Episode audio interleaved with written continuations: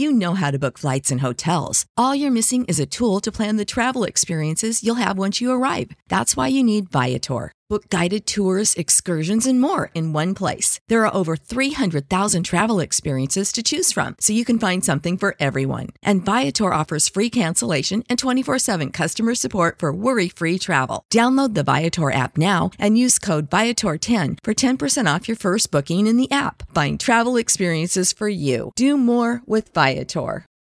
For the ones who work hard to ensure their crew can always go the extra mile, and the ones who get in early so everyone can go home on time, there's Grainger, offering professional grade supplies backed by product experts so you can quickly and easily find what you need. Plus, you can count on access to a committed team ready to go the extra mile for you. Call, clickgrainger.com, or just stop by. Grainger, for the ones who get it done. What's the easiest choice you can make? Window instead of middle seat? Picking a vendor who sends a great gift basket? Outsourcing business tasks you hate? What about selling with Shopify? Whether you're selling a little or a lot, Shopify helps you do your thing, however you cha-ching. Shopify is the global commerce platform that helps you sell at every stage of your business. From the launch your online shop stage to the first real life store stage, all the way to the did we just hit a million orders stage. Shopify's there to help you grow. Whether you're selling scented soap or offering outdoor outfits, Shopify helps you sell. Wherever and whatever you're selling, Shopify's got you covered. Sign up for a $1 per month trial period at shopify.com slash try. Go to shopify.com slash try now to grow your business, no matter what stage you're in. Shopify.com slash try. Attention BetMGM customers. Have a friend who loves sports as much as you do? Here's a chance for both of you to earn a $50 bonus when they sign up through BetMGM's Refer a Friend program. Just sign into your BetMGM account and click on the Refer a Friend program to send your friend a message inviting them to register a new account in the same state you use BetMGM in. Once your friend signs up and makes a deposit, they'll receive a $50 bonus. And once your friend places a bet with their bonus and the wager is settled, you'll receive a $50 bonus as well. Share the excitement and get a $50 bonus every time you refer a friend to BetMGM. Visit BetMGM.com for terms and conditions. Must be 21 years of age or older to wager. Ohio only. New and existing customer offer. All promotions are subject to qualification and eligibility requirements. Rewards issued as non withdrawable bonus bets. Bonus bets expire in 30 days. Please gamble responsibly. Gambling problem? Call 1 800 Gambler in partnership with MGM Northfield Park. Hey guys, we'll get to film study in just a minute, but I got to share this with you. You know what that sound is? It's the sound of me opening up my fresh can of Liquid Death. Make sure you guys check out Liquid Death. I love it. I've been drinking a ton of it lately. There's something magical about it. Somehow the water in a can just seems colder than any bottle I've used before. Make sure you're checking out Liquid Death. Pick it up next time you're at the grocery store. I love it.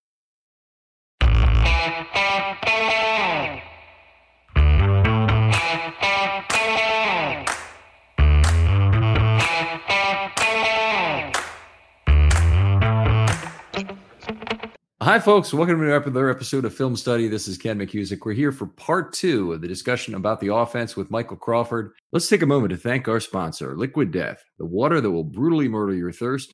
Uh, our good friend, uh, Michael at Abukari on Twitter, right? A B U K A R I. You've got it exactly right, Ken. All right. You want to tell the story about Abukari again, real quick? M- Malian uh, navigator of sorts? Yeah, yeah. For anybody who's interested, and why don't you just use Mike Crawford since that's your actual name? Uh, I'm I'm a bit of a history buff, and uh, it's it's it's a a legend, a story, if you will, uh, that I've always liked.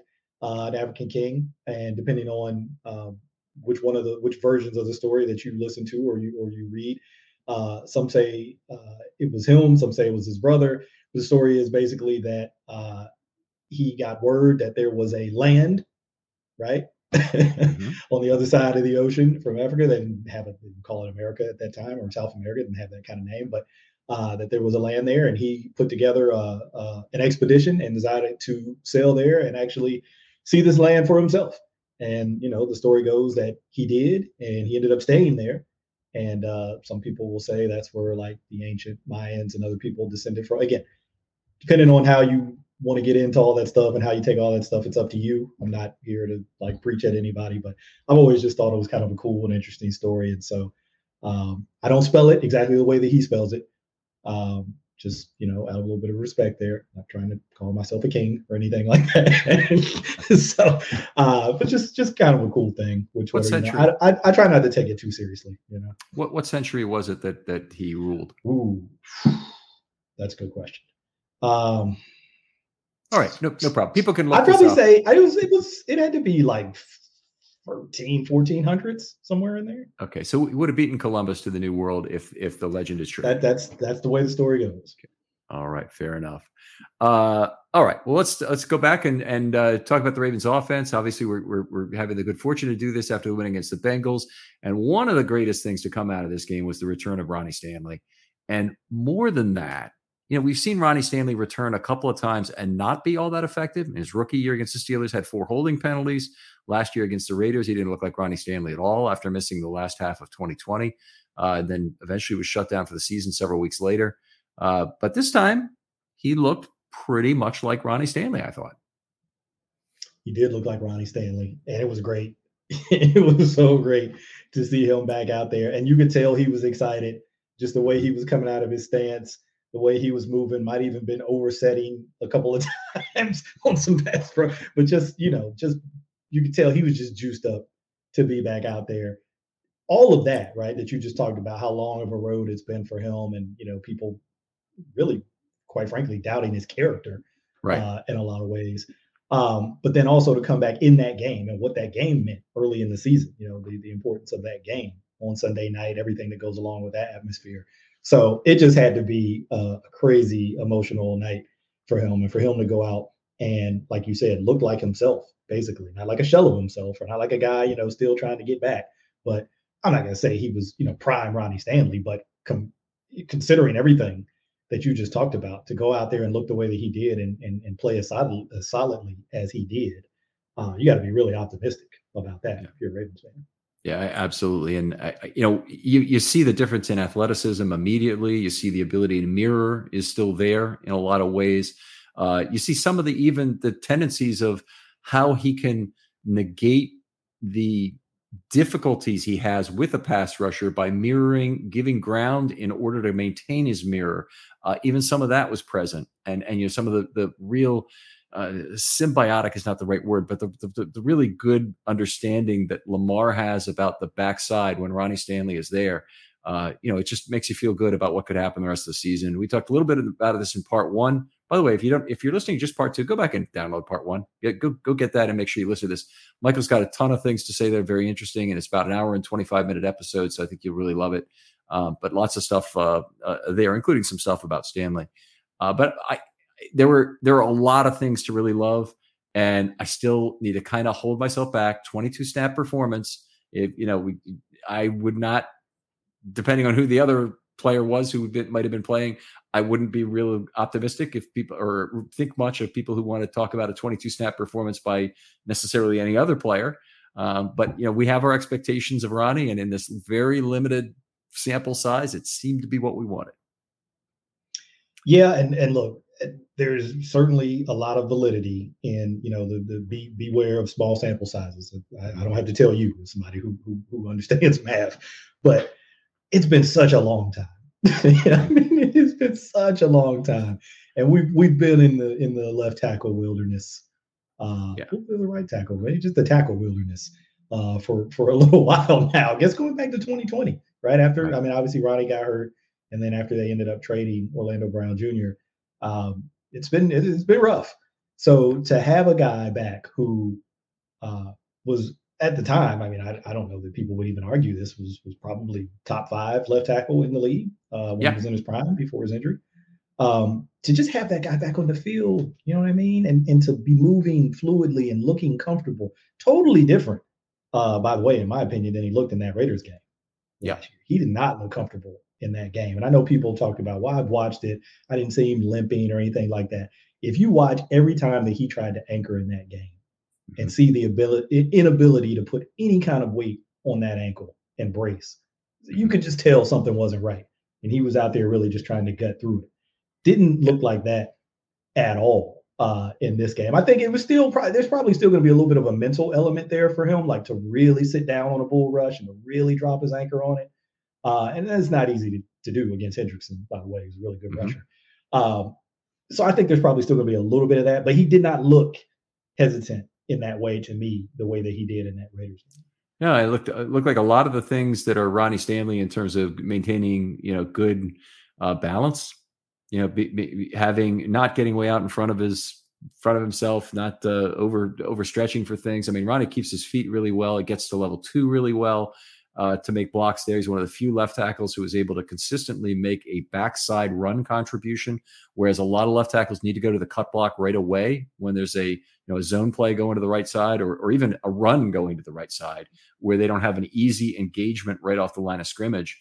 Uh, they, they can find it very difficult to make a contribution there. Ronnie Stanley always been had the ability to change levels, block that right cornerback. You know, I mean the guy on the offensive left side, if that's all he can do. Uh, but uh, guy who can contribute in a lot of ways. Let me, if you don't mind, I'll, I'll toss in the scoring stuff here. Uh, he had only one negative play as I scored. It was a pressure on an inside move from Hendrickson. You might remember it because he blocked him all the way across the pocket behind the other lineman. I, I, am really, I don't like to see that because I think that's there's a lot of injuries happen on roll up plays, and that's a big risk of it happening.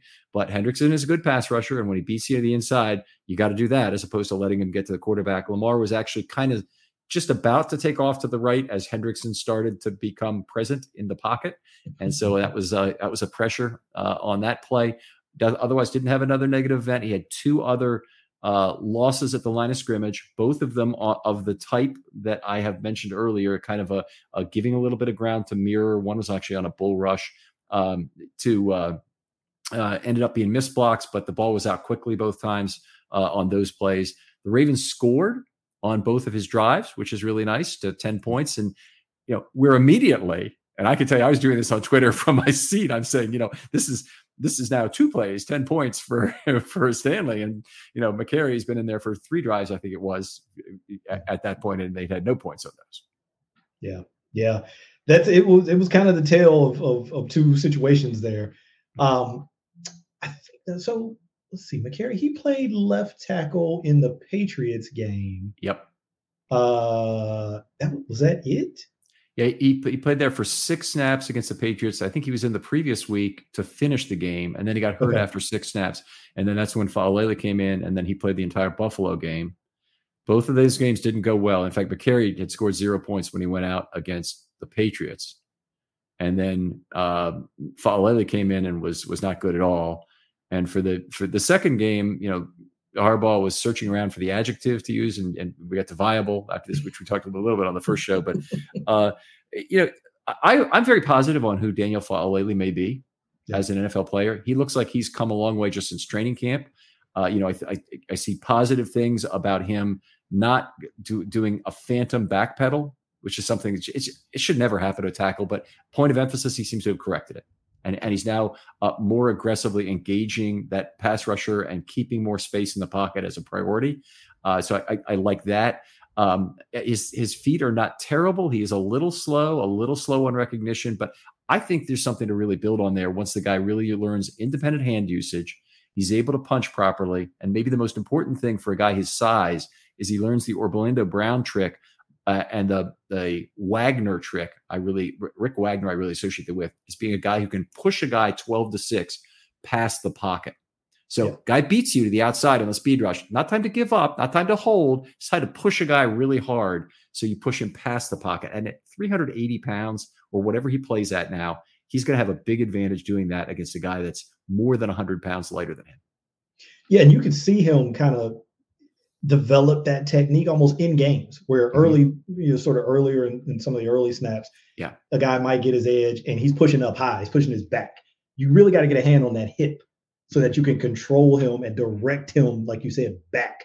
You don't want to once you once you got your hands on his back, he's already turned the corner. He's facing the quarterback. You're pushing him towards the quarterback Mm-hmm. at that point. So you don't want to do that. You want to get that hand on that sort of low hip area, and now you can push him back more on a more vertical axis away from the quarterback, so he doesn't turn the pocket, or at least has to run deeper before he can turn. Now the quarterback can step up, and you can see him do that, like in the same game. Like okay, a couple snaps before, kind of didn't get it exactly where I want to with my hands.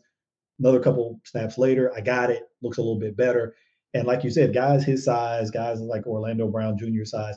And I used to always think this uh, with Orlando Brown Jr. And he, he got he got really good at it. And sometimes you don't see it with big guys, but guys who are that who have that much mass and that Mhm. much wingspan, I think that obviously you're going to mix up pass protection. You're going to use different stances, different techniques, stuff like that. Uh, not stances, but different techniques. I always think those guys, a vertical set is really effective for those guys because you make the rusher come to you, and there's nowhere to go. He's not going to run through you. Okay, that's, that's not going to happen. Number one, and if you just you know take that two, three, maybe in like a if your quarterback's taking a really like a full seven step drop, maybe you get the four kicks, but it's mostly two or three, and make him come to you. You don't necessarily have to turn and open the gate right away to him because now he's got a two way go. You know, inside, he can go outside, he can do all kinds of crazy stuff. But if you make you stay square, kick back two to three kicks, make him come to you. You're not going to bull rush you. You're too big for that. Mhm. If he tries to get around you, he's now in your your zone of influence. You can get hands on that guy, and then you can control what you want to do with it. So if- once he develops that consistently as a tool, not saying he's going to vertical set every time, but is that kind of like if you if you put it in baseball terms, that if that's his go-to pitch, whatever your go-to pitch is, if that's it, that's your fastball. Everything else can work off of that. You can develop, you know, all speed pitches, counter pitches off of that. Joe Thomas was great at. it. I mean, he wasn't like mm-hmm. a massively built guy like that, but he talked about everything being built off his vertical set, and he he developed all his counters off of that. Thomas is the is the equivalent of of Aaron Rodgers. As Aaron Rodgers, the, there's one thing you can't talk to Aaron Rodgers about if you don't know it's his height. You can't ask him about his height. If, he, if, if you have an interview with the guy and, he, and you ask him about his height, he'll, he'll end the interview right there on you, or, or he'll explain to you how upset he is right away. But you don't do it. Uh, and and uh, with uh, with Joe Thomas, it's it's about his length. He didn't want to hear Mhm. about it. He says my hand size makes up for my length. You know, I, I it's it's you know that's that's somebody else's problem kind of thing. And, and Joe Thomas was one of the guys who got away with a little bit less uh, in, in terms of length, and, and certainly did uh, had a great career uh, with that. Let's get back to that- Stanley for a second. So go ahead. No, I was going to say that we, we can finish up on Stanley, but it, it seemed like that was a, a natural segue to like Patrick McCarthy. Yes. you want to finish Stanley? We can we'll finish, finish. Stanley. We'll finish on Stanley really quickly. Uh, so he's he's in two drives before halftime, then he played one after halftime. Uh, uh, B for the game. Uh, so he scored 17 out of possible 22 points. Got an adjustment of 0.07 for people who follow my system in playing against Hendrickson, which is very high. Uh, well, almost the, the, the maximum he could possibly get. But uh, interesting at the end of the game, you know, first of all, I was very worried. The second series of the game, he's already sitting on the end of the bench. And, you know, then you get all this stuff coming by on Twitter and people saying he's tapped out and this and that. And, and you know, first of all, I'm so I, I won't even respond to that kind of a discussion Yeah. about him on Twitter. It's nothing I want to get involved in. And and if if you don't really have an understanding about the player's motivations, or maybe even know him personally, Yeah. um, I think you probably ought to just stay the hell out of that. And and you know you you got the right to talk about whatever, think about whatever you want, but I'm not going to respond to it if you if you if you do want to talk about. it. I'll tell you that. Yeah, And, that's what uh, I said. In social media, we know how that goes. Mhm. People are going to say whatever they want to say, but I'm not going to engage in that. Right? For me, that's what it would take. You, you mentioned, you know, unless you, if I don't know that guy personally, I'm not going to question this guy's character. I'm not going to question his motivation or his desire to play football. The hell do I know? Uh-huh. So I'm not going to do that. If you want to do that, knock yourself out. But Right. people rip that guy up this way and down the other about him not loving football and having other interests outside the game and he's not tough. So does Kyler Murray. So And, I what? mean, I- yeah, I'm just I'm just not gonna do that because I honestly don't know. okay, I just don't know. And so I, I I heard something recently, and I'm gonna screw it up. I'll just try to paraphrase it, but uh, it, it was something to the effect of, "Look, a hollow mind is a bad thing. Fill it not with guesswork." Something like that, right? Right. You already don't know what's going on, so don't fill it up with a bunch of speculation and stuff that you don't know, right? Just Yeah. Maybe move on to something else or look at the stuff that is actually more tangible, you know, that you, you can comment about. And, and, and look at look at we've been an hour and 43 minutes on this podcast. We have a lot to talk about. It's engaging, it's wonderful discussion. There's a lot to talk about about football without having to go down the crap hole. You know, with ton, these ton of stuff to talk about other than that. I get why people do it, but it's like like you, it's just it's not my thing. So it was kind of interesting thing because I'm watching him on the sideline. He's on the end of the bench where it's like an alternate kind of a position. So, so you got a five man bench. The offensive line always sits together on the sideline, and the you know usually Coach D is in front of them and talking with a, a, little whiteboard about you know what's going on and whatnot. And Stanley's kind of on the outside of that discussion. I was worried he might not be coming back into the game. Then he did. Then in the second half, when he went out after the third quarter, after sorry after the first drive of the third quarter, he moved over to sitting on top of what looked like a Gatorade container. So he's not even on the bench anymore, and that made me think he's probably done for the day. Yeah. Is this he's he's uh, uh it was he was he's still right next to the bench, but there was a Gatorade container there for some reason, like a like a uh, a cooler or I I don't even know what it would maybe a thermos that he was sitting on. It's just it was a strange thing for him to be sitting on for starters, but it did kind of look like he was done at that point. Yeah, and I I was wondering just like a lot of other people, like you know what what was going on, what was the deal, was there um you know a setback injury wise, or you know and then you hear, you know, after I, I, think people once you saw him kind of go in and come back and go in and come back, you figured, okay, this is a plan uh, that they had worked out. And of course, Harbaugh confirmed that. And you know, for people like you've already told them, go back and listen to the first part of the show. Uh, we talked a little bit about our thoughts on, you know, how we think that plan uh, continues, if it continues. Yeah. So uh, yeah, we we we both uh, did kind of mention that that he, some possibility of uh, increased pitch count or or perhaps even a full, but we don't know how many games it would take to get there. And uh, I think you're saying increased pitch count would be your likelihood, and I think that'd yeah. be mine too. Whether that means fifty percent or seventy five percent, I I don't I don't know that we can really say, but uh, I'm I'm hoping the more the merrier as far as absolutely absolutely, but more is good, more is better. All right, let's move on to Patrick Mekari. And, and this is an interesting one. Uh, Patrick Mekari did not grade well by my system. And this is one of these rare examples where PFF and my grade on Patrick are so different that it's worth inspecting that in terms of a little more of a detail level to see how could this be so different. But Mekari got an F by my system, a high F at that, just three points short of passing. Um, and he got a probably, if I'm converting their number grade to a thing, it might be a B minus or something. Uh, and this is not because I hate Patrick Mekari. In, in, fact, basically, PFF and I saw the exact same things, event mm. by event. It's just they weighted them differently. Mm-hmm. All right, and I'm going to kind of go through this, and Michael comment as as you okay. see fit here. Stop me and yeah, make signal me as you need to, We I'll, I will certainly come to a complete stop. But um, he had an offensive holding call on the game. This is one thing I've been a little bit critical about PFF over the years. Is I don't think they properly weight penalties. Uh, for me, an offensive holding it stalled a drive in that mm. particular mm. case. But even if it hadn't, um, it's it's one of the most damaging plays you can have because it's an in play penalty that can be declined if the result is worse. So if it was a, if it had been a turnover in the play, turnover would have stood. Yeah. If it had been a sack on the play or another intentional grounding caused by that, or uh, you know probably a few other things in terms of a loss on the play, um, you you uh, you would have taken that instead of the holding, and uh, and it, it's actually very serious penalty. But that cost him 16 points out of the 42 points, sorry, make that 43 points he lost on the game by my system. Mm-hmm. So it's almost 40% of his downgrade is from that one play. Now PFF, I can't even find where they've where they accounted for it. It was a run play. They gave him a very high run grade, so I can't really figure out how on 19 run snaps with one of them being a holding penalty, you could possibly give the guy a grade in the 70s.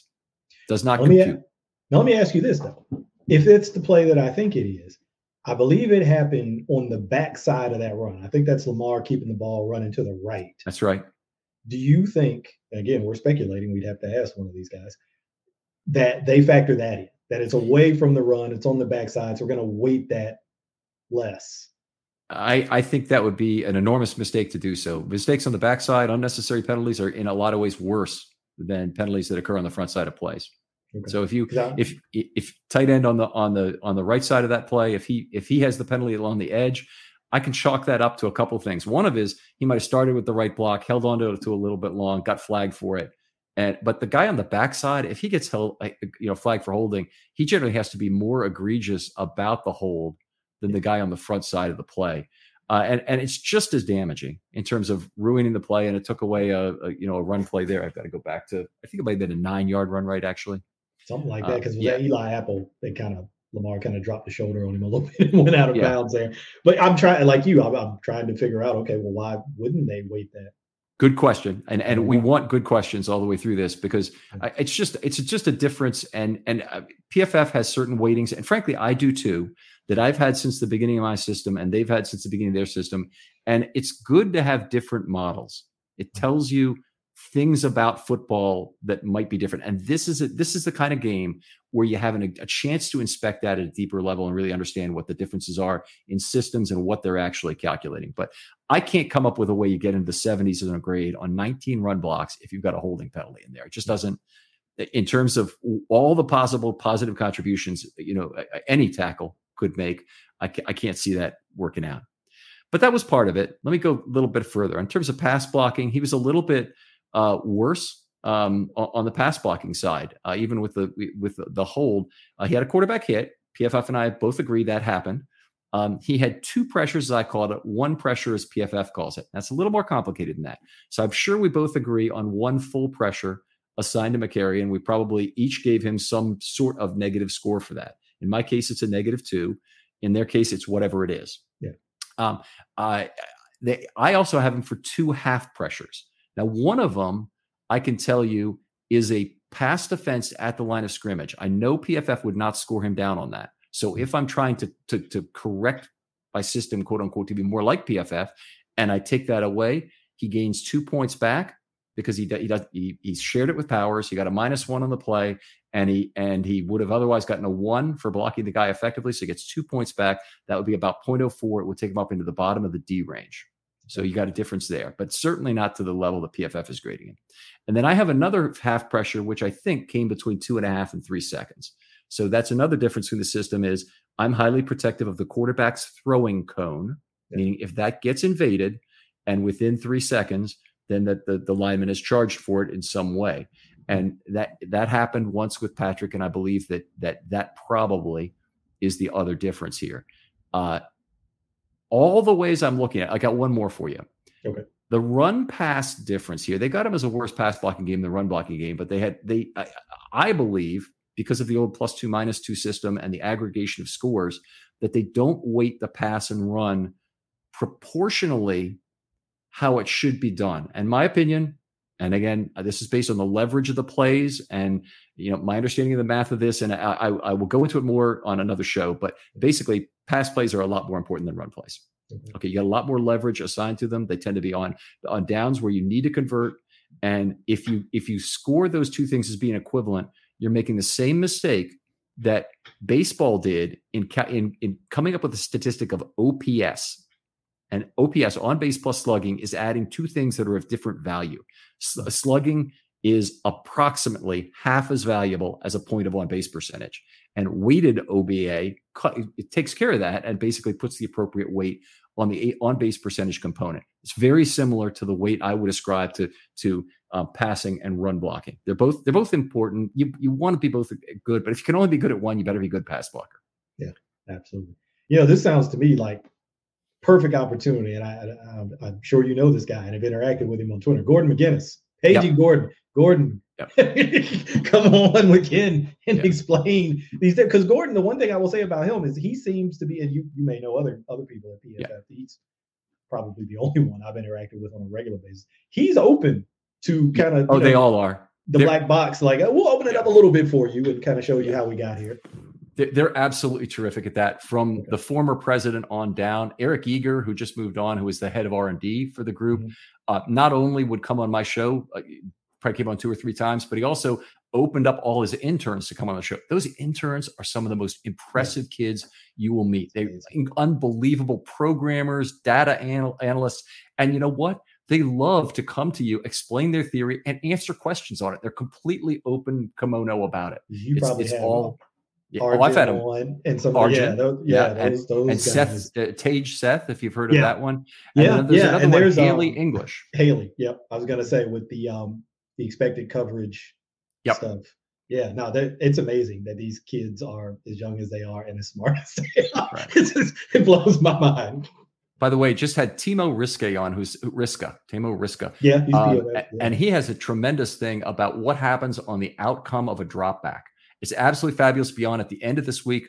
Look for it, guys, because this is this is PFF in action in terms of really being a, a positive thing. But I think you know it's just it's a different system is what this comes down to. Yeah. It's just this happened to be the perfect storm of games where we've got a player who I don't think really played that well in terms of when you when you weight the events as I would, and they say he was perfectly fine. And yeah. so it was a good one to look at and uh, look under the covers a little bit at what went happen.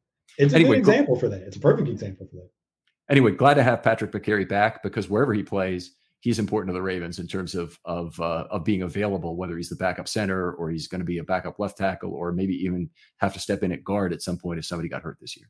Yeah, they love that guy. I mean, obviously the coaches love him. The players love him. Every other offensive lineman on there, they can't say enough positive things about him. They they call the guy a unicorn. Every one of them mm-hmm. call calls him a unicorn because they said, look, it's hard enough to play multiple multiple positions. It's even harder to play them relatively well. Mm-hmm. It's it, it, well, they don't even qualify. They just say play it well. They mm-hmm. just think you know his ability to come into a game and just do it is is just something you just don't see. Um, so to me, I, have always said he's he's like the next evolution of like James Hurst. He's, it's like James Hurst 3.0 because he can play even more positions uh, at, at a and higher better. level, yes. better than James Hurst. He's like maybe 3.0 is doing him a disservice. It might be even higher than that. Um, and yeah, Hurst did some good things for the Ravens. I mean, he, he played left playing. guard pretty well. Yeah, he's, he's playing, playing every he's snap now, right? Yeah. For for yeah. New Orleans. Yeah. All right, let's move on. Uh, ben Powers uh, avoided significant mistakes in this game, which is really good. When, Whenever a player does that, that's usually going to be a, a well scored game. Had half a penetration uh, on a run play, he pulled and was not able to, and he also had half a pressure. Uh, three missed blocks, only one of those was a miss at the line of scrimmage. His only real problem was he got zero points on five pulls. Mm-hmm. And this has been now two weeks out of the last three where he's had really trouble uh, converting pulls. And that's not what you want out of your left guard, first of all. But in this game, the Ravens actually reversed their handedness of their run game again. So yeah, yeah, I see you nodding your head, but it's it's it, uh, you know, they're running a lot from right to left. Yeah, which is you can go back a couple years ago, maybe not even a couple, maybe maybe more recent than that, and it was like the other way around. Mm-hmm. Uh, but like like we talked about in the first, what, or did we? I might not have brought this up. I might have been talking about this with somebody else, but um, we oh no, we talked about Linderbaum a little bit, and we talked about Moses, and that part has really surprised me about Morgan Moses. I did not expect him mm-hmm. to pull as well, and now, but when I say well, let me qualify that because it's not like I'm scoring it like you, whether he's actually connecting or he's going to. I mean, I do look at whether he's going to the right guy and stuff like that, but just from an athletic standpoint, I didn't expect that from him. He moves a lot better than I expected him to move, and I think what he's be as he's gotten more comfortable in their system and their run game he's finishing more blocks. I mean, he's getting yep. his hands on guys and he is driving guys down the field. And that's another thing that I, I I didn't know. I mean, I probably watched four games of him with the Jets last year, and maybe just because it's a different system, it was more of a zone-based system. You didn't see as many opportunities for him to like really finish blocks, and it doesn't always have to be like an on-the-ground pancake. Like I said, we we talked about that Dobbin 17-yard run. If you latch onto a guy and run him 10 to 15 yards down the field, that's a finish. That's a very good finish yep. uh, to me. So I just didn't expect that, but maybe that's that's a like you said, maybe the the, the combination of two those two things, Powers struggling with pulls a little bit, Moses and guys, you know, on the right side, maybe doing a little bit better.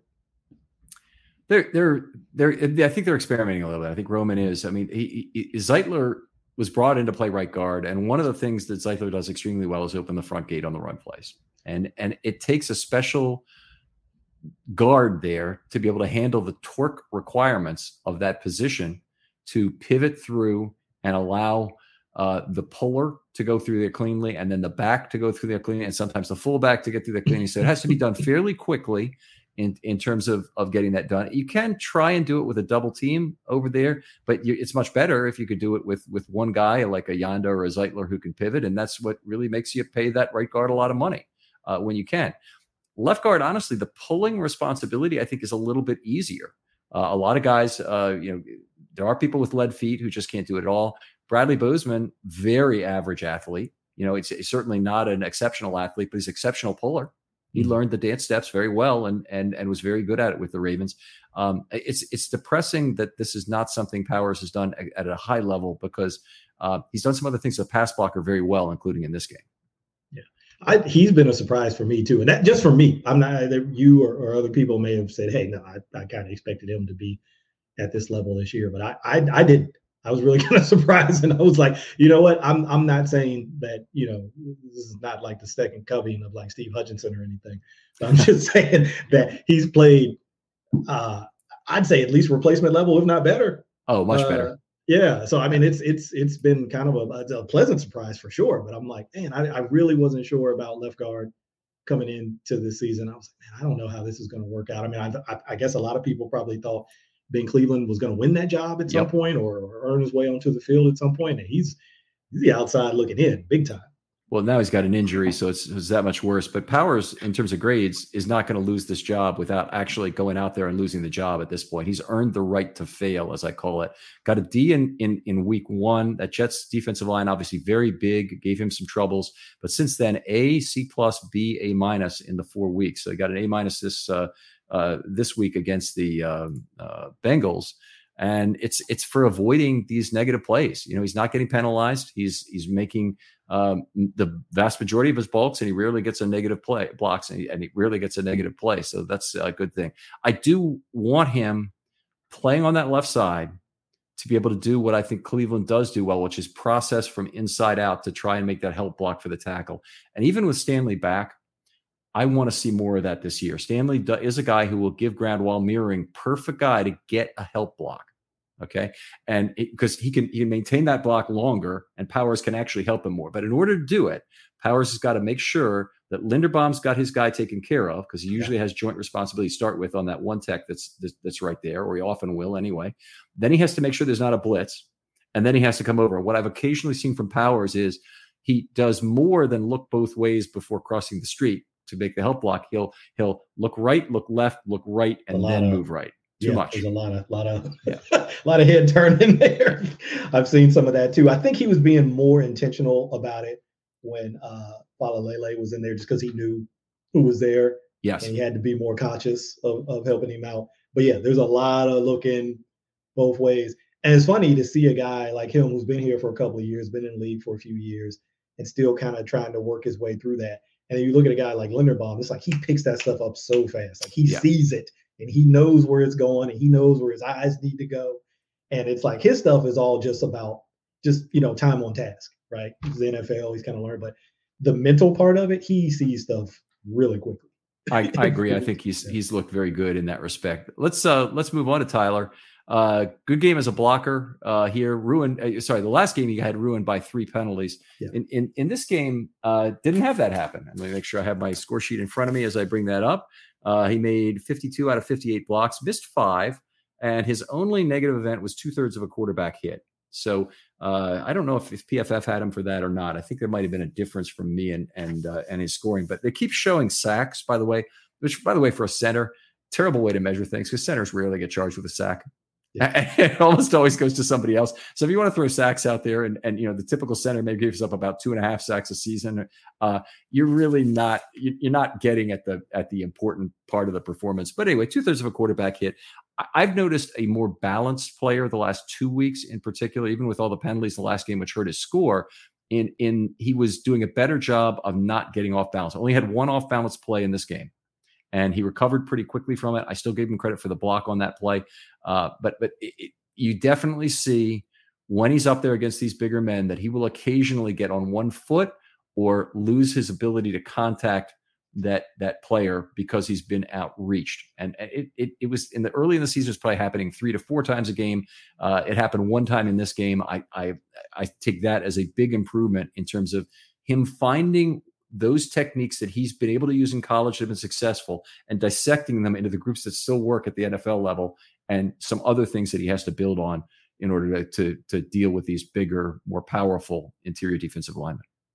Yeah, I was really curious how he was going to do that uh, Mhm. coming into the league because obviously that was the thing. I mean, everybody knew that he Mhm. was the top rated center coming into that draft. I don't think there was any doubt about that. But there was a concern about, hey, when you're going up against some of these behemoths, right? You face some big dudes in college, but this is this is a different beast here.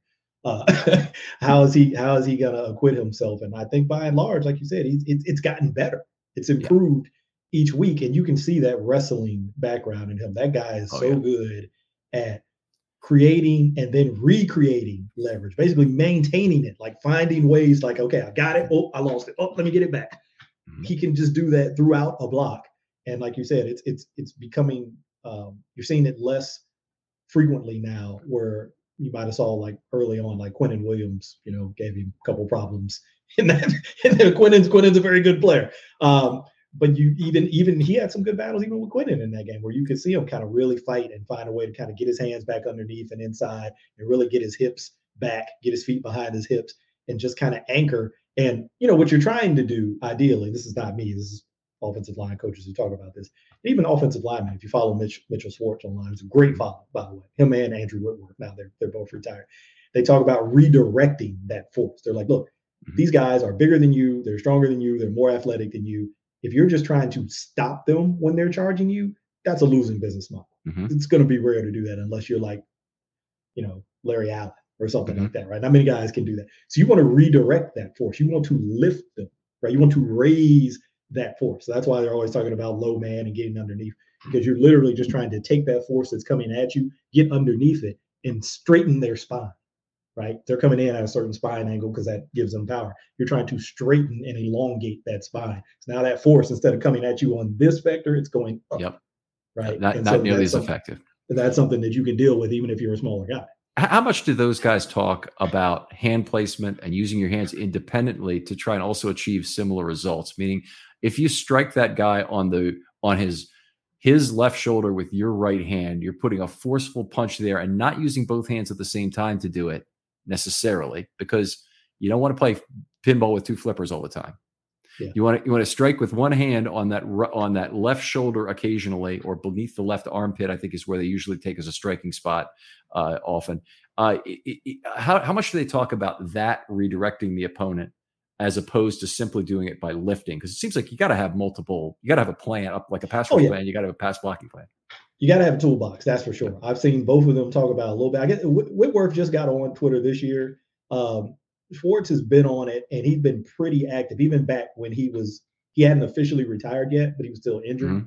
He was still tweeting quite a bit, and he would actually go through whole threads of some of the techniques that he used with like clips of him in games. And he mm-hmm. talked about that's one of the ways that he would create and maintain leverage was with his hand usage. It's like, yeah, obviously your feet and your hips are important. But you can also do that with hand usage. And he talked about a bunch of different things. He has this one that he calls the Hamilton, where you basically grab a wrist and you lift a guy with both hands. And that's how you create it, right? So you're not into his chest lifting him, you're grabbing his wrist and you're mm-hmm. lifting them. And he's like, sometimes you can time it perfectly where you get them both and you get them both up.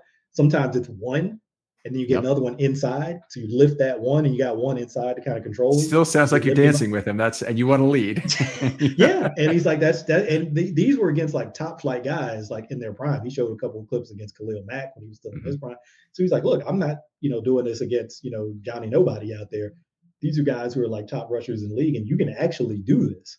Um, you know, if you work at it and if you practice it. And he said he learned that in Cleveland. Actually, I forget who. I don't know if it was Bitonio, who he learned it from, or so. But when he was in Cleveland, he said that's where he mm-hmm. first learned that from. And he said during the week, what he would do is he would have whoever he was working against in practice scout team or whoever was going against defense ask him, you know, to to rush him in certain ways, obviously trying to mimic the guy he was going to see on game oh, day, hmm. but also give me some looks so I can work on that. Right. Get your hands in certain places so I can work on, all right, if I see them here, all right, I'm going to try to do it this way. Or if your hands come this way, I'm going to try to grab this one and do this wrist and not the other wrist. So he it's would interesting because I don't think you're getting the Von Miller experience from that scout team guy, but but it may be that you uh, you can you could do something to to at least mimic the yeah. It's position. a combination of getting a certain look that can maybe mimic the rusher you're going against, and like you said, you're not going to really mimic Von Miller per se, but then also the techniques that you're trying to work on. Mm-hmm. Right, I need I need to actually use those. If I'm going to try to do this, Great I actually do it during the week. Um, and so he he's a really good follow. Uh, so both of those guys are, if you want to learn some things um, about the kind of intricacies of uh, offensive line plays from guys who did it. Yeah, two two things come to mind. The first is, wouldn't it be cool to be able to create a pass rush machine that would actually allow you to try different pass rushes with a, uh, you know, like almost a mechanical bull. It would be for for, for a, a defensive end. That would be kind of kind of cool. I, I, think you know they have jugs guns. They have some other things. They have these tackling dummies now on the field. They're getting better. We can't be too far removed in robotics terms from being able to replicate some great pass rushers. No, not at all. I don't think. I, I, think I wouldn't be surprised if somebody's out there doing it and working on just, it now. Yeah, yeah. We just they they're not at a point where they want to share it yet, but that wouldn't surprise. Okay. Well, let's get back to Linderbaum for a second. Seven out of seven in pulls on this game, and uh, uh, all of these except for one, six of those came on counter plays. So uh, he's he's you, know, you can have guard tackle counters, you can have guard center counters, depends on how the defense lines up, and so the, so the um, and that's all stuff you taught me, Michael. Oh. I'm sure, but but uh, but then, anyway, that the, when the center uh, uh, is pulling, he's always leading on the counter in the direction he's he's going, and so he has to make a block, and for him to make all those is is uh, obviously very good. Um, he led Moses a fair amount on those, and and uh, Moses was devastating to us. We'll get to Linderbaum a B for the game. Um, didn't have any highlights. He did have one block in level two and one pancake, but uh, uh, but a, a, good game from Linderbaum, a B. And by the way, if you're really expecting an A every week from Linderbaum, or you've been made to expect an A from the fact that PFF keeps telling you he's got no sacks so far, don't do that. I mean, you know, if he can be in that B range every week, that is fantastic. And if you're in the B range for a whole season, you're a Pro Bowl player. Uh, that is uh, is exactly what you need to do to accumulate aggregate above average play uh, to, to to get to a Pro Bowl season. And PFF really understands that, by the way, in terms of their uh, numerical grades. Because if you'll see somebody will get a, like a 70 for five consecutive weeks, and for the season they're an 81, all of a sudden, mm-hmm. that's because they're aggregating those you know positive grades uh, uh, over time, and it becomes harder to to to maintain that standard for a for a period of time. You may start noticing there are strange tall boys of beer in the bottled water section of your local stores. Well, that's not beer, it's actually mountain spring water from the Alps, and it's called Liquid Death. Why is this water called Liquid Death? Well, because it will brutally murder your thirst, and their infinitely recyclable tall boy cans are helping to bring death to plastic bottles. They also donate 10% of the profits from every can sold to help kill plastic pollution. Those aluminum cans it comes in are recyclable and actually profitable for recycling facilities, so they won't just end up in your local landfill like plastic bottles. Go get Liquid Death at your local Woodman's, 7 Eleven, Roundy's, or Hy-Vee, or find Liquid Death re- retailer near you with their store locator tool at liquiddeath.com front slash film study. That's liquiddeath.com front slash film study. Ready to talk about Zeitler? Yeah, I'm ready to go. I was just the, uh, the Linderbaum. I, I I love it. I've been so excited with watching that guy play because he's everything I was hoping he would be. how how cool would it be to have Linderbaum's hand usage? Because he's got to do all sorts of hand usage tricks to, to get things going. Put that on full file lately. yeah. well, and you really have some. Think about it. They're on the same line now, in the same room yeah. now. I mean, he's he's going to see some of this stuff, and you know, I, obviously they play different positions, but you know, guys are going to talk, and guys are going to talk about things that they do that mm-hmm. work for them. And you hear them talk about that with guys who are, they try to look for guys who are like similar body types to them, right? Because they mm-hmm. say like, well, guy's much bigger, much taller, whatever. I maybe can't do some of the stuff that he can do. But if I find a guy who's a similar body type to me, I watch him on film. Maybe I try to take some of his stuff. But hand usage might be something where you say, hey, look, we're different body types, clearly, very different body types between Linderbaum and Faalele. Mm-hmm. But in terms of just hand usage, hey, what do you do against these bigger guys, right? To get leverage and to, to make sure that you get your hands in a place where you can control these guys. you know, I kind of do this if he's doing that, or I switch up if he's coming at me this way. You know, it, it, you, you, I'd be surprised if they don't talk about it. All right. Uh, Kevin Zeitler, great game. Had two weeks in a row that were just kind of okay games in the C range, uh, which is always it, it, doesn't. It's not cause for concern with Zeitler, but it's kind of uh, it's it's not what you'd expect or hope for um, from from Kevin. No negative events in this game. Four missed blocks uh, on the game. Uh, seven out of ten on pulls. I believe only one of his four missed. It might even been zero. Uh, were losses actually at the line of scrimmage. So he slipped entering level two once, and he had a level two no block, and he might uh, that was on a pull, and he might have had two other pull PNBs. So it ended up he didn't have any loss to the man directly in front of him, which is that's really good for a for an offensive lineman to go through a game like that. Um, Ravens again, very left-handed in this game. So seven, 10 pulls from Zeitler from right to left is telling you the Ravens are not in the same place as they have been in the past with uh, with regard to how they feel about probably tackle and also what's going on at left guard on the left side. yeah, left guard on the left side. Basically reversed, right? In the past. Yep. Yeah. uh, a for Zeitler on the game. Anything else you yeah. want to say about about Kevin? Just a solid vet, man. I mean, I've come to just expect him to go out there and just be good. You know, for for lack of, I mean, that's kind of an oversimplification because obviously there's a lot that goes into that for a guy like him. Because um, I remember when, when I watched him coming from the Giants, I was like, man, this guy, the mental processing part, he was very good at that too. I mean, obviously the physical stuff is there, but just being able to see things, and that was a little bit of a younger offensive line, and he was really able to help them. You could see him signaling and communicating a lot of things about what the defense was doing to either you know his right tackle or to the center, and then center communicating it over. Uh, and I thought that was something that he really was going to bring here, and I think that I think he does. I mean, I think he's probably a big help uh, to to Tyler Linderbaum.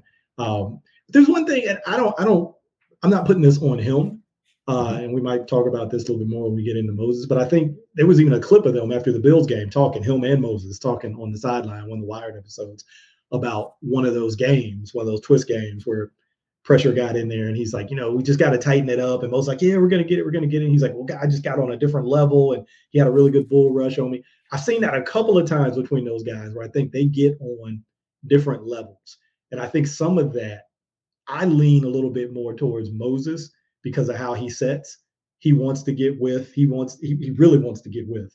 Uh, and he wants to get depth. And I think sometimes that creates they kind of get on those different levels. And so when you get that game, it's hard to pass it off. I think right. Zeitler actually probably sees it a little sooner and wants to pass it off, but there's a crease there. I can't pass it there because he's going to split us. So I think they've they're still trying to work that out a little bit. So I don't I don't necessarily like I said I don't really put the bigger portion of that on Zeitler. I think a little bit more of it is in on Moses, in my opinion.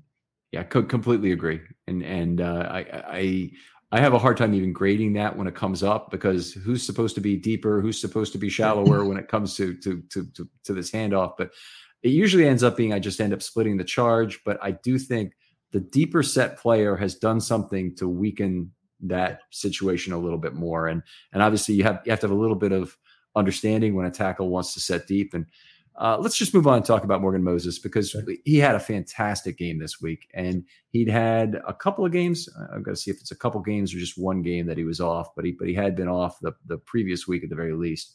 Yeah, so he, he it actually was only one week off. He had an F against Buffalo, uh, and was not particularly close to passing. He was in the 50s, but not in the high 50s.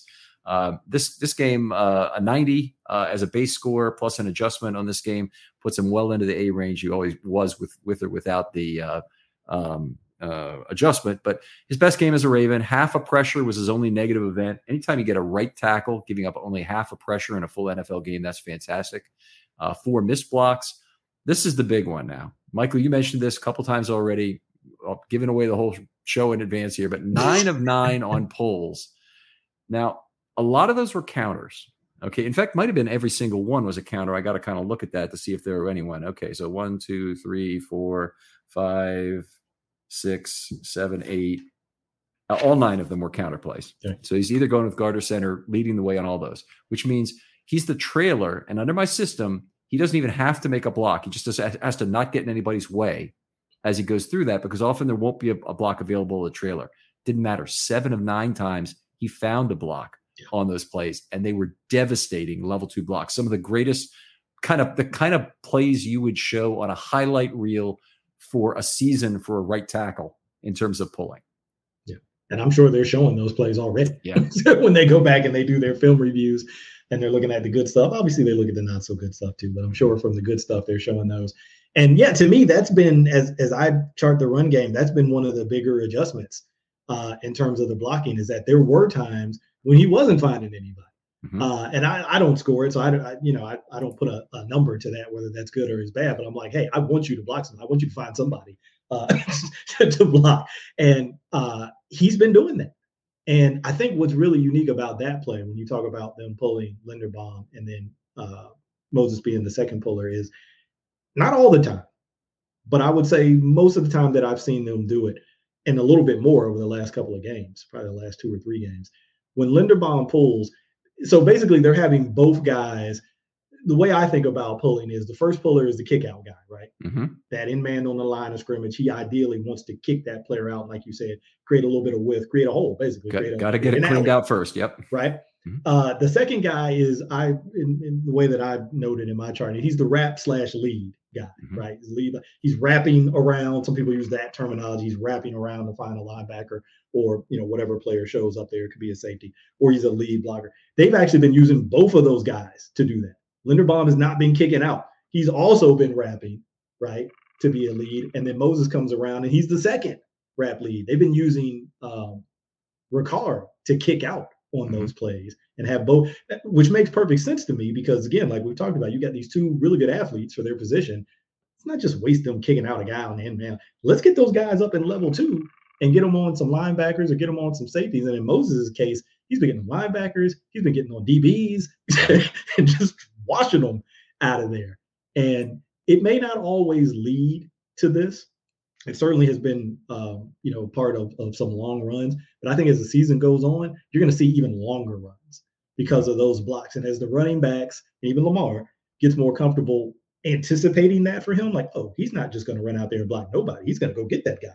Oh, I can cut off of that. Oh, okay. I think the more that they get comfortable with him doing that and anticipate him doing that, you're going to see even longer. That's one of the one of the funny things about the Ravens scheme is that they or the Ravens run system, I'll just call it is uh, with the with the reads, they don't always follow the the counter in any way, shape, or form. Even running back or quarterback, they don't always fa- follow follow the uh, you know what is the obvious blocking path of the play. But that certainly does run defenders out of the play, and they see counter and they know they got to get to the they got to get to the pull side. Uh, so it's uh, you know it's it's it's good for making players run out of direction, uh, running out of uh, a position. Let's go a little further with Moses here. Seven blocks in level two, two pancakes, two highlights led the team. Um, take a read on the offensive line article, please, tomorrow. If you want to go back and get time references on what he did, um, it, it, was a clinic uh, Morgan Moses put on in this game, and and a big uh, change from the previous game. I think there's there's there's so much to like about what was happening here in terms of what the potential upside is in a game from what you can get from Morgan Moses.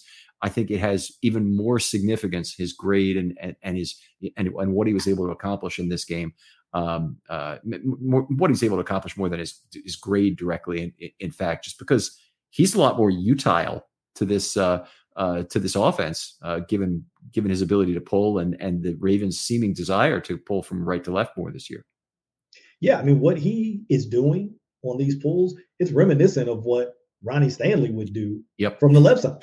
As I help you, he had that. I, I, he's not the same level athlete as Ronnie, but he's a good athlete uh, for a tackle, and particularly for a, a man his height.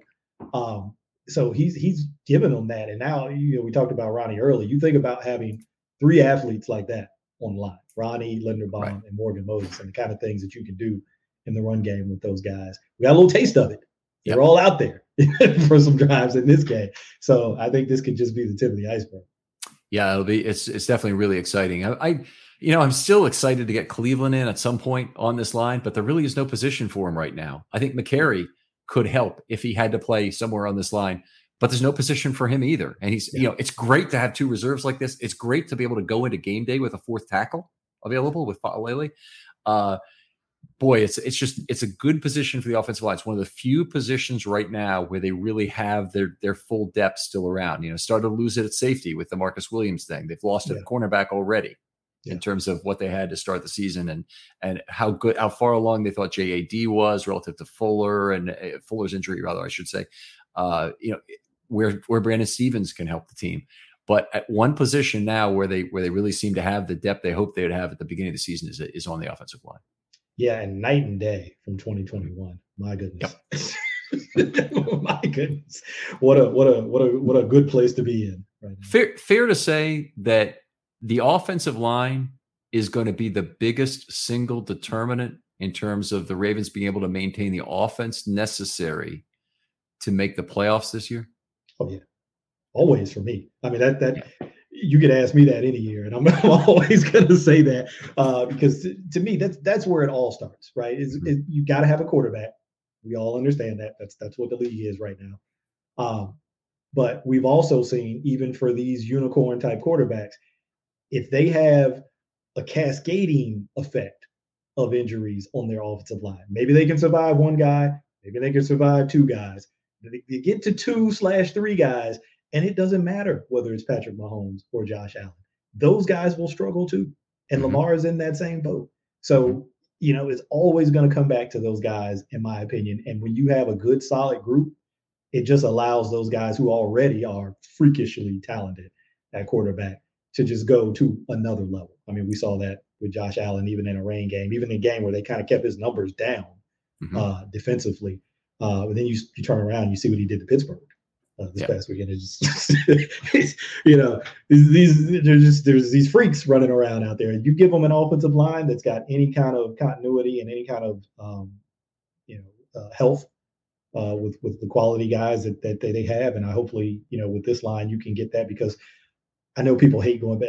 God, you can't go back to 2019 for everything. You can't compare everything Sure. to 2019 it's not the numbers for me when I go back to it. It's not what it's about for me.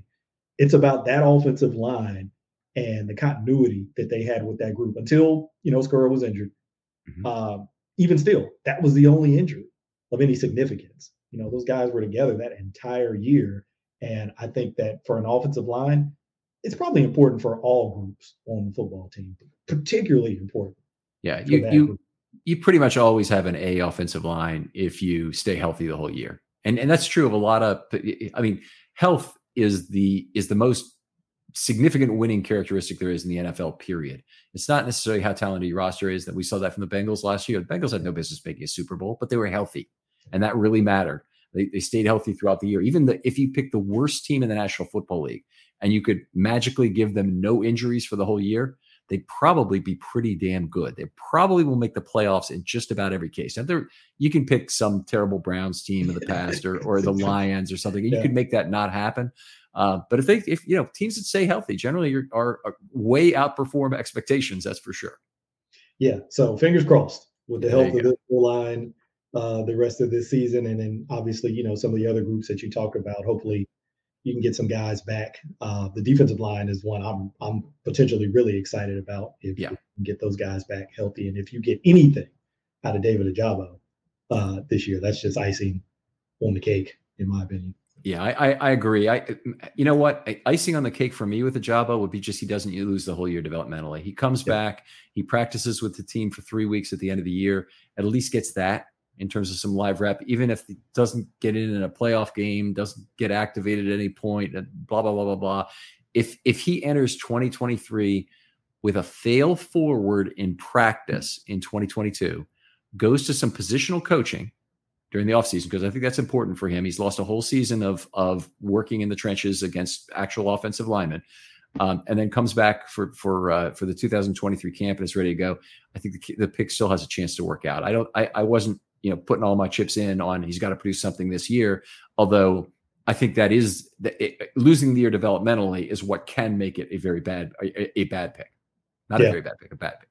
Yeah, I mean they they they knew the risk that they were taking, and apparently, you know, with the prognosis, diagnosis, um, they thought that there was going to be an opportunity, at least for what you described, for them to come back and practice and, and and get some of that. But man, you think about Tyus coming back, which should happen relatively shortly. That'd be a huge huge bump. Yeah, you get Justin Houston back from his groin injury, along with JPP, who played really well in this last game.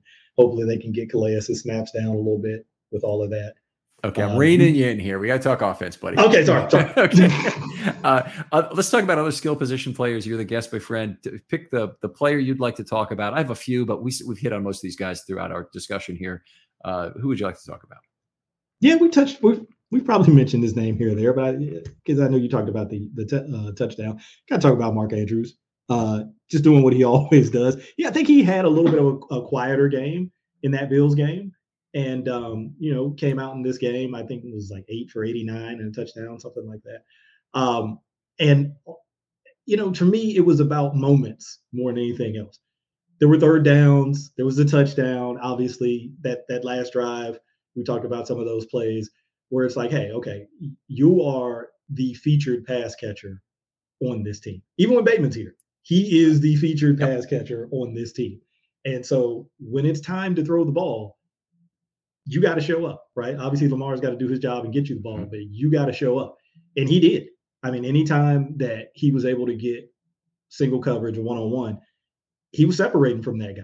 right? He was getting open. He was making himself a target, uh, you know, getting friendly, as they like to say, to the quarterback. Mm-hmm. Uh, and Lamar was able, Lamar was able to find him. I mean, that that one throw, I, I, forget, I don't know if it was late third or early fourth. It was probably late third, where uh, Andrews, you know, deep crosser as usual, but Lamar's got it's it's to the left side, and Lamar's got to layer it like over a couple guys mm-hmm. and fit it Great in throw. between.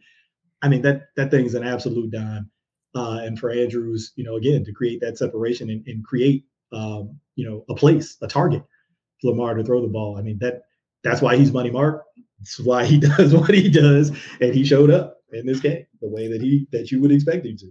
I, I come to expect um, you know, like a high catch rate because he's had some really low catch probability things that he's either brought in.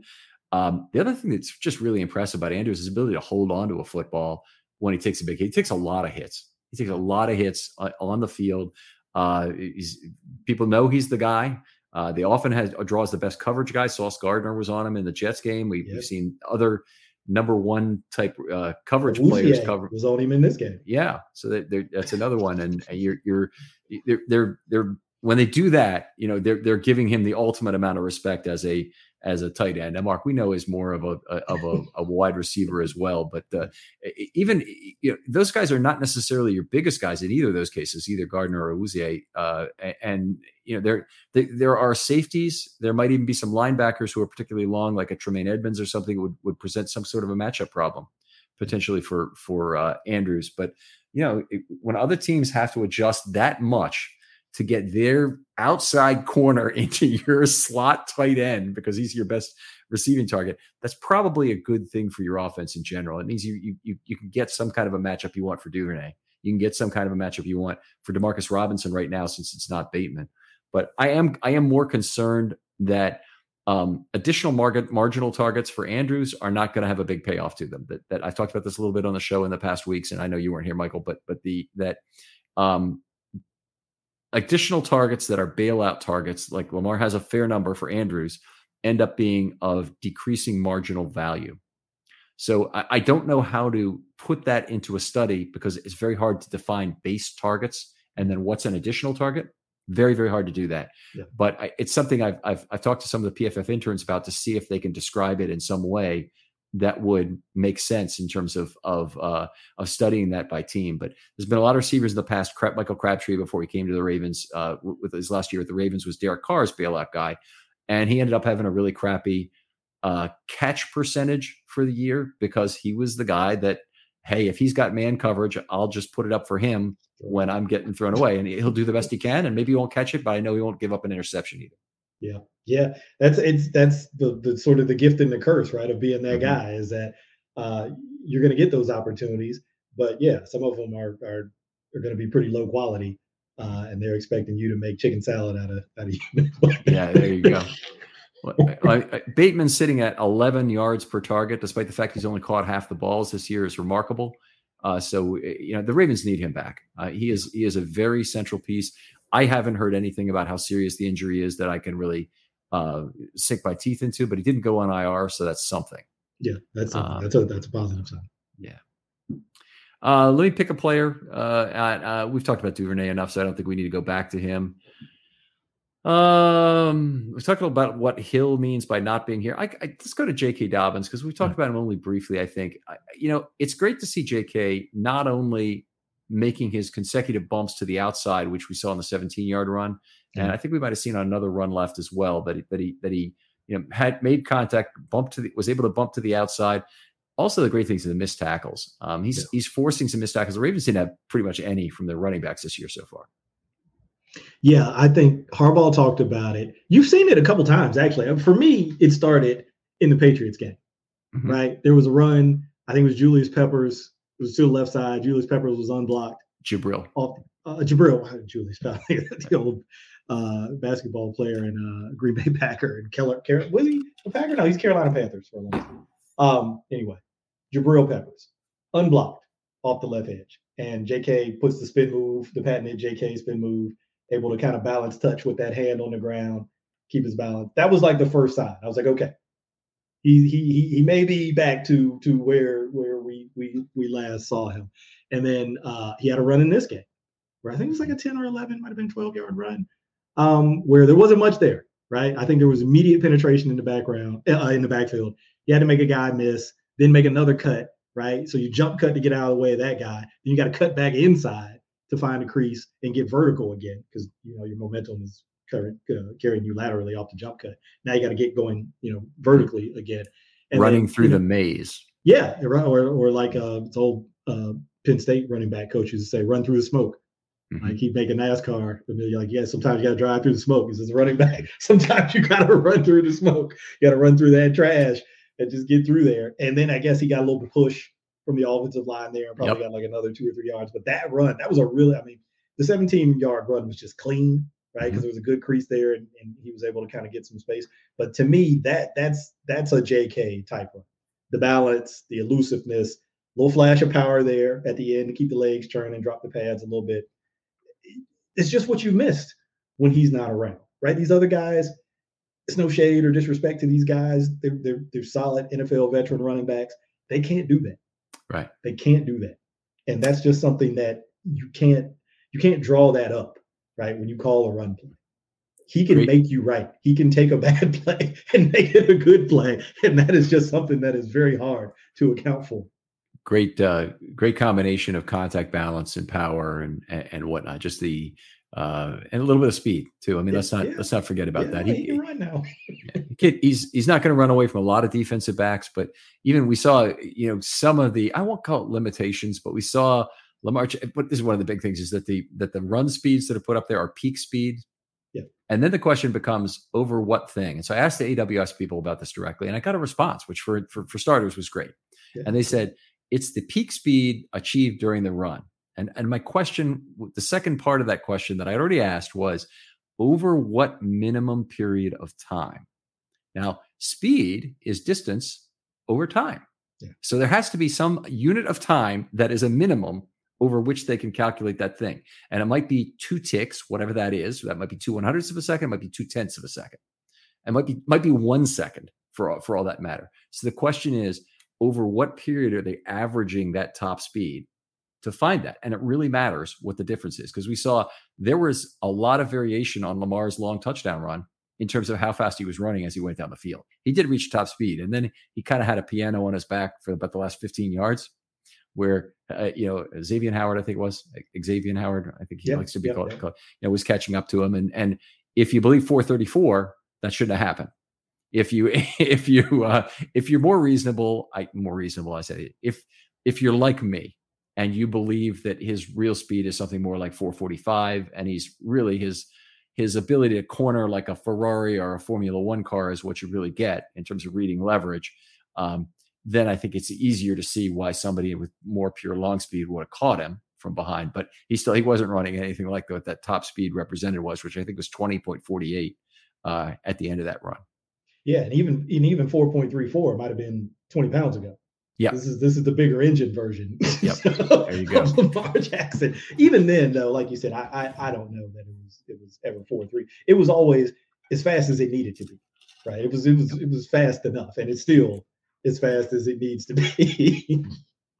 he runs most of the time. He runs in that third gear, and and it's just he's running to make the next next guy miss, and and that's uh that's all it really takes.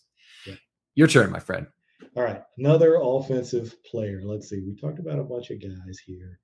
Uh, who was I? Who was the other guy? We talked about. We said we weren't going to do much more on Duvernay. Talked about Lamar. Talked about JK. We talked about. Um, I guess I'll, I'll talk about Oliver just from from the blocking standpoint. We touched on him a little bit. Um, so it's not going to be a numbers thing with him, right? It's not going to be about catches or touchdowns or anything like that. Even I guess he did have a touchdown. Short discussion. yeah, in the Patriots game. But just what he's become as a blocker. And don't get me wrong. Now this is gonna this is gonna date me with this reference. He's not Mark Bavaro. Okay, it's not what we're talking about out there, right? In terms in terms of a blocker, or for for people who don't get that reference, he's not prime Nick Boyle right? What, what, Nick Boyle was when he was healthy in his prime. He's not that. So don't don't get me wrong here when I talk about how he's improved as a blocker. But you have to put it in the context of what he was when he got here. He was not a run blocker. It's not what he was known to be uh, when he came here from Jacksonville. Mm-hmm. And I really think that he's developed that part of the game to the point, like you said, he's their primary run blocker above Nick Boyle. They could have Nick Boyle in that role if they chose to. He's healthy enough. They decided not to. So to me, that's that's a that's a feather in uh in Josh Oliver's cap. Um, and I think for me, as I've charted the run game, the thing that I've it's it's been weird because it's gone up and down from week to week. And I think what he's still better at in terms of being a run blocker is blocking on the backside of run plays or getting him in space, arcing him, getting him on space against DBs, getting him in space against linebackers, using him at the point of attack against defensive ends. Still not a strength. Not to say mm-hmm. he hasn't been, you know, average at it in some cases, but not a strength. And so there's been weeks where they've crafted the run game in a way where they haven't asked him to do that as much, and they've let him do the stuff that he's actually better at in terms of run blocking. And then there've been weeks where they put him back at the point of attack, and they're like, "Hey, go line up and block this DN." And I'm like, "That's not you're banging your head up against a wall there with that." And then this week, they kind of got away from that again a little bit. He didn't have to do it as much. So to me, it, that's got to be a hard thing to do because you're thinking about Greg Roman and you're thinking about his run game and what he wants to call, and oftentimes that's what that tight end does, mm-hmm. right? That's what that U tight end. It's it's, it's the letter U in, in his mm-hmm. terminology. That's what he does. And if you have a guy who maybe that isn't like his his strength, you got to compensate for that in some kind of way. And I think that they have. So I think that's going to be a dance throughout the season of balancing the stuff that I've had that player traditionally do versus the stuff that this guy is actually good at doing and how many times can I get him into those positions and kind of mitigate the other ones, or at least do it in a matchup where you're like, okay, this is not ideal, but I think against this particular defensive player, it might be okay. Uh, that's a that's a really delicate dance, and I think he's been pretty good at that uh, thus far. Like I said, it's been a little bit up and down. Um, it was good Patriots, not so good Dolphins, not so good Bills. It was good this week. so it's just that dance. Okay, now I, have got my own opinion of this, but you know he's obviously been on the field a lot more uh, as a run blocker than as a pass blocker this year. In fact, if you look at a combination of run and pass plays, very heavily, predominantly, um, run plays have been run when he's been on the field. But uh, you mentioned not being the guy exactly that you want at the point of attack, and you mean you're really talking about either sealing or kicking out on the edge of the line of scrimmage uh, either he could he, he, is a guy who could help, I guess, the the offensive tackle, but that's not typically the way it works to to block on the edge there, right? It's not typically he would not typically be the seal player who's also moving up to hit a scraping linebacker the way I always talk about a, a right tackle down blocking doing. He would yeah. have some. Yeah, go ahead. I'm sorry. You know, I was going to say it, it depends on the run, but like say they're kind of standard power play to the side of the guys that are pulling. Like on the backside, obviously the guys are blocking back. You call it a down block, block back, whatever. Mm-hmm. They're they're blocking to the player the opposite of Inside. them. So if you've got pullers coming to the right, they're blocking to the left, right? The down block guys. Mm-hmm. So the guys on the line of scrimmage, and it could be a tackle tight end. A lot of times it is a tackle tight end. They usually are working in combination, right? Those two guys are working together, and one of those guys is coming off to that linebacker. Now they do it a bunch of different ways. They'll do it with a tackle and Ricard. They've done it with a tackle with Boyle when he was in there. Sometimes when you had Boyle in his prime, you didn't have to do a combo. You could just have him on the DN and he could just seal the DN inside, right, as the pullers come around him. Um, but typically they're working that tackle tight end combo or tight end tight end combo. They've done that this this year a few times with Andrews and Oliver. It's actually kind of funny to see them trying to do that because neither uh-huh. one of them ends up coming off. They stay on the down guy and they just they move him but they never come off on the second level because I don't think they're they're sure like, well, which one of us is supposed to come off here. Um, but yeah, so to me, when I think about point of attack, is like okay, so the run is coming my way, and I've either got to drive a one-on-one drive block mm-hmm. with the guy in front of me. I just got to move him off the ball, and that can be a, it can end up being at an angle, right, where I turn him out or I seal him in. It just depends on, on which way he wants to go. I pretty much take him where he wants to go, and then just try to maintain leverage on it. I don't think he's great at that mm-hmm. against a defensive end body type.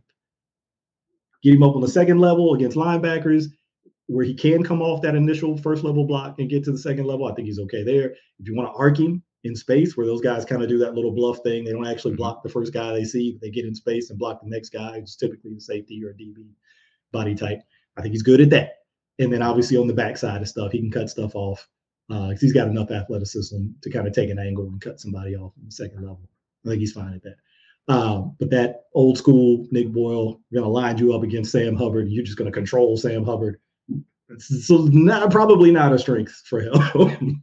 I'll tell you what. Let's go to a related mailbag question since we kind of got to be uh, wrapping up here as well.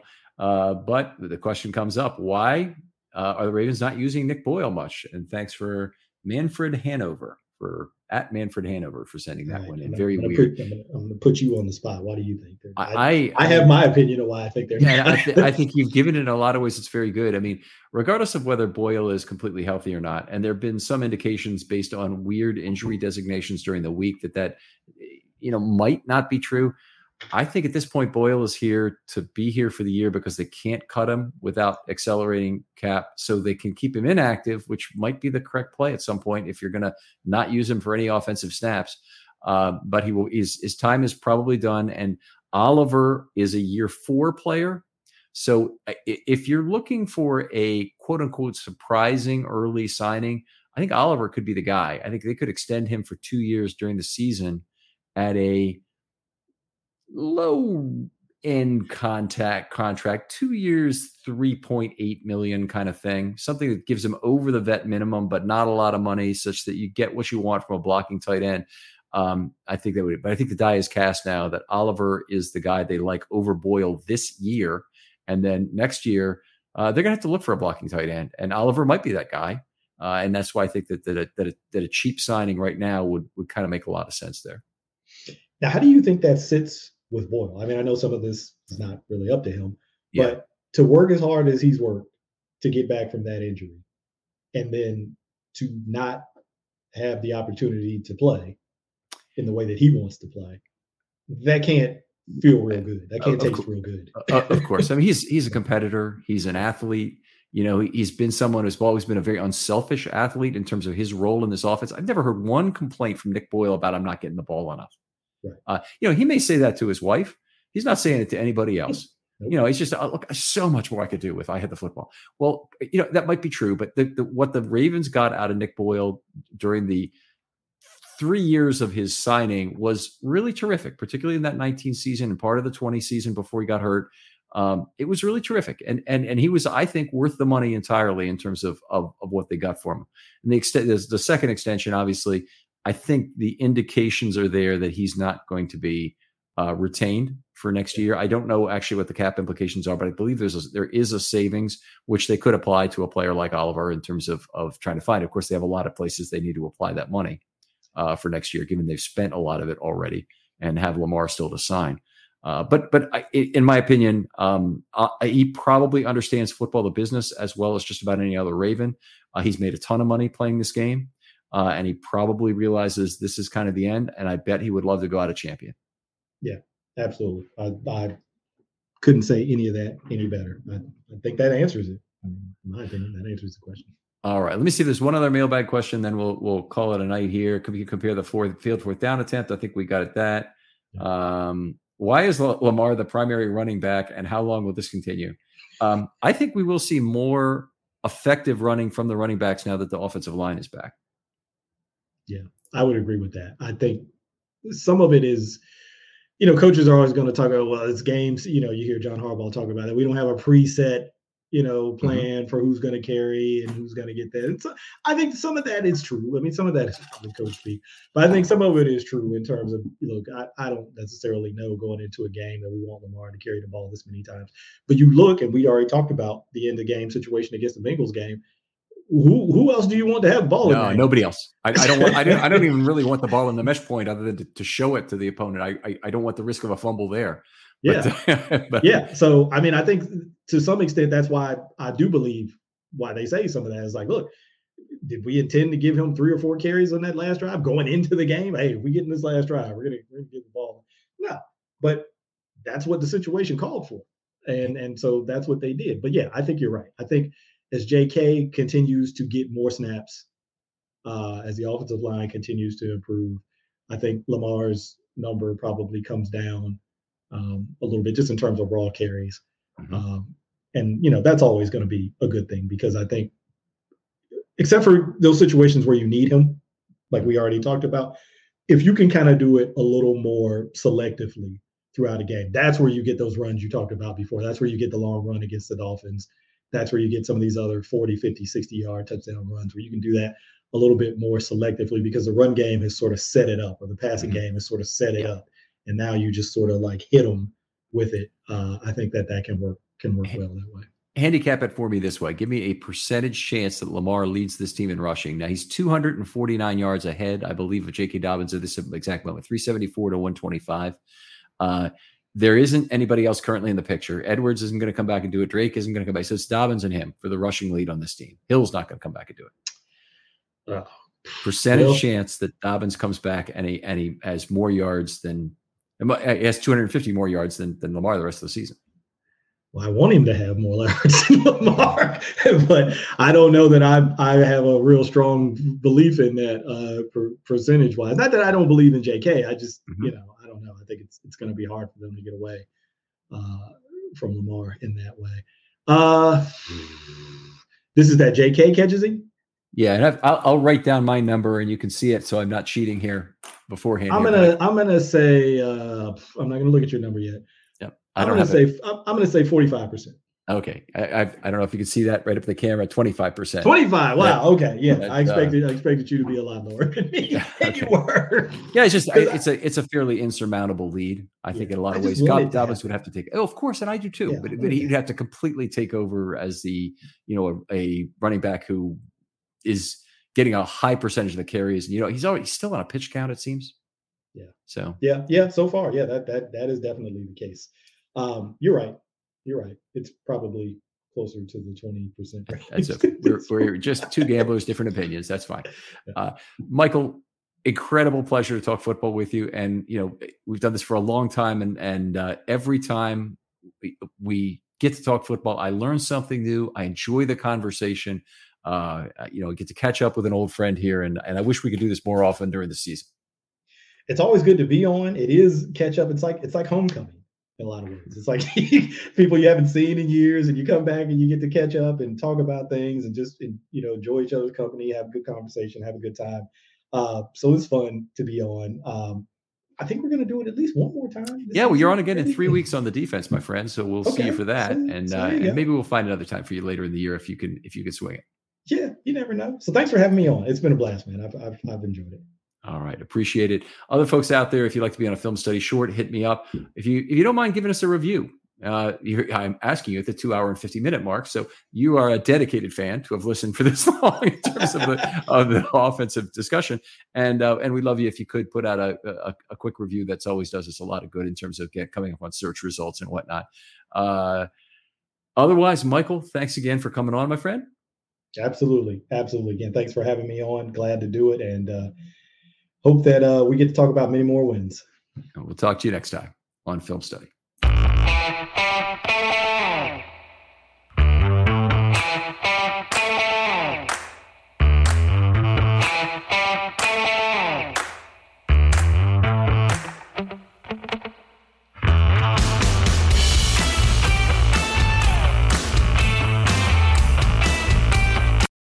For the ones who work hard to ensure their crew can always go the extra mile, and the ones who get in early so everyone can go home on time, there's Grainger, offering professional grade supplies backed by product experts so you can quickly and easily find what you need. Plus, you can count on access to a committed team ready to go the extra mile for you. Call, clickgrainger.com, or just stop by. Grainger, for the ones who get it done.